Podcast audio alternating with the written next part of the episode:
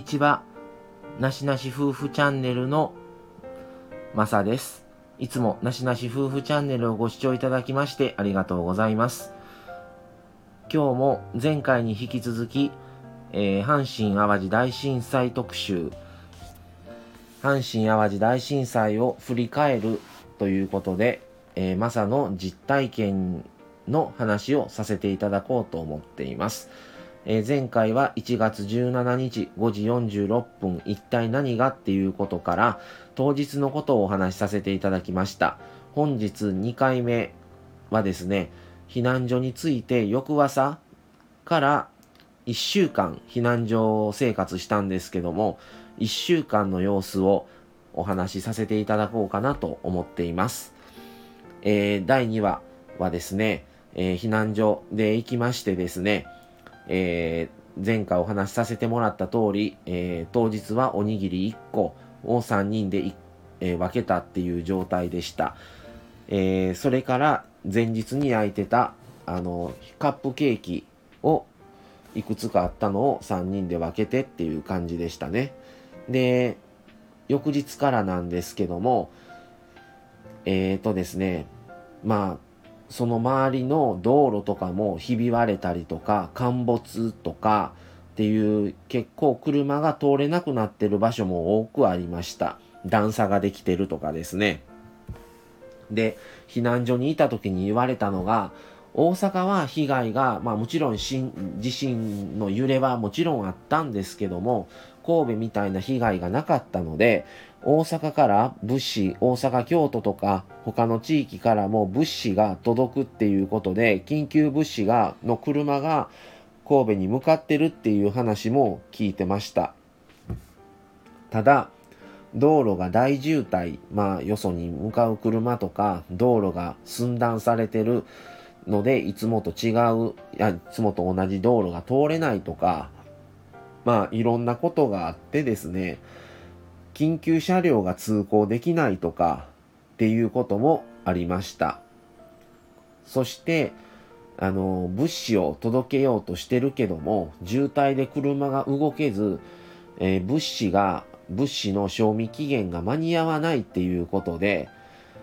もう結構西宮とか、尼崎西宮とかでもう降ろせざるを得ないというか、もう U ターンしか仕方ないみたいなことも言われてました。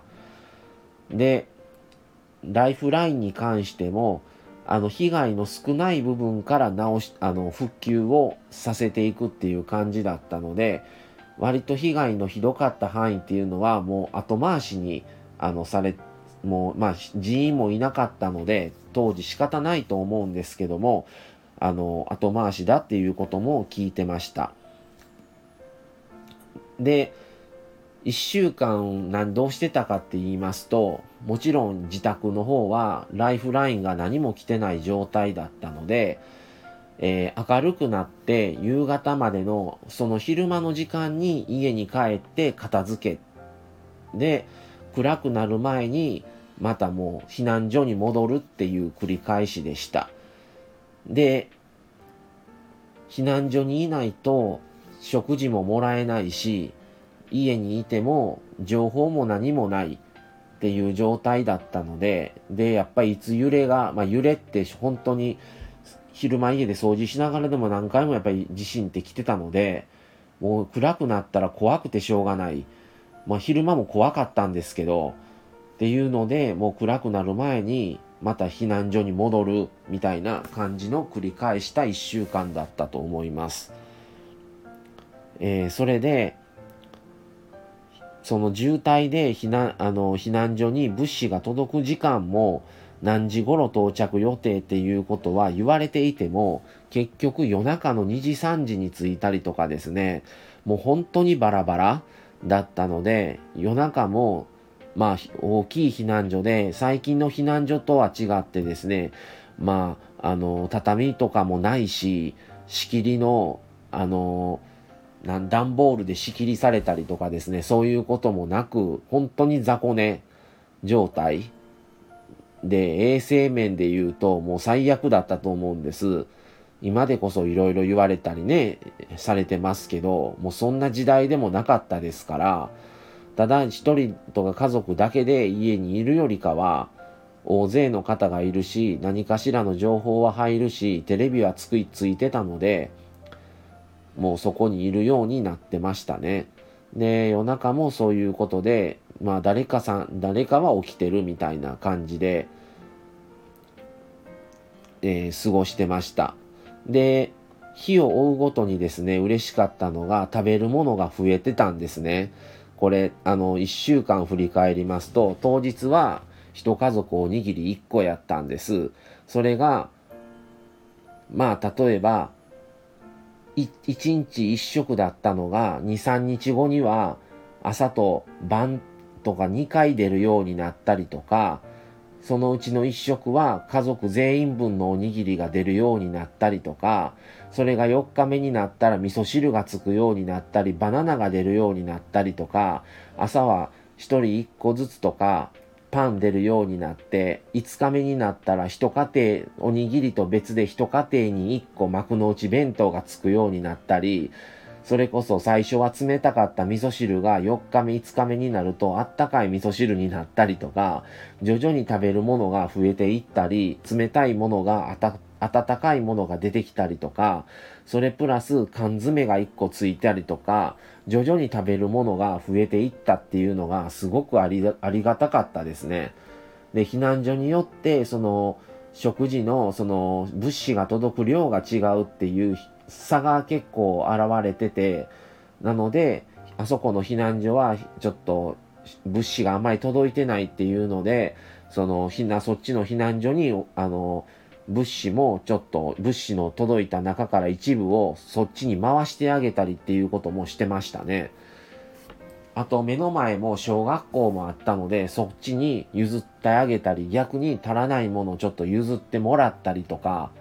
っていうこともしてまししてたみたいですね。あと公衆電話も繋がらない状態で、あと何もなかったので、それでテレホンカードとか電話がしょっちゅうできるように10円玉っていうのがすごく貴重で、100円玉は戻ってこないので、お釣りとしては。だからちょっとでも10円玉が出たら全部電話用にと思って10円玉をいっぱい貯めてましたね。すぐに電話ができるように必要なことがあればっていう感じであの過ごしてました。でその中でその1週間たった頃になるとまあ間ででもそうやって食事の量が増えていったりとかですねあのしてたんです。でで鉄道もですね本当に何も動いてなくってですねあのー神戸市の中はもちろんもう電車何も走ってない状態。で、テレビとかで見ると電車がもう高架橋自体が落下してるとか、もう本当に東は多分西宮からは全然動かなかったと思うんですよ。西も多分明石ぐらいまでだったと思うんですね、最初。でも、わからない状態で、とりあえず1週間、あの過ごしてたんです。で、まあ、その間、本当に家と避難所20分往復、片道20分ぐらい歩いたのを往復してたのと、あと、親戚の家が歩いて、先ほどもお伝えしたんですけど、あ、前回かな？おお伝えしたように、歩いて10分ぐらいのとこで、あの、親戚の家があったので、そこにもちょっと顔様子見に行ってあげたりとか、っていうような繰り返し。だから自転車があったので、あのその時はバイト自転車で往復したりとかしてましたね。あのもちろん車っていうかもうガソリンスタンドもダメだしもうあの本当に何もない状態でもうとりあえず街に出たらヘリコプターの音とサイレンが鳴り響いててもうそれを聞くのも嫌だったんですね。まあでも聞こない危険あの聞こえてしまうのでしょうがないんですけどっていう感じであのもうとりあえず誰か周りに人がいる方が、まあ何かあったとしても安心だろうっていう思いは強かった気がします。なので避難所に帰ると大勢の人がおられたので、家よりはその時は安心だと思ってました。で、広いですし、家みたいに物がいっぱいあるわけではないので、まあ上から落ちてこないだろうとは思ってたので、そういう意味では、それで何か待ってたらいつかまた物が何かが届くであろうということもあったし、あとまあ自分もあの16歳だったんですけども、今と違ってまだ親も若かったので、親もまだ40過ぎでまだ体力もありましたから、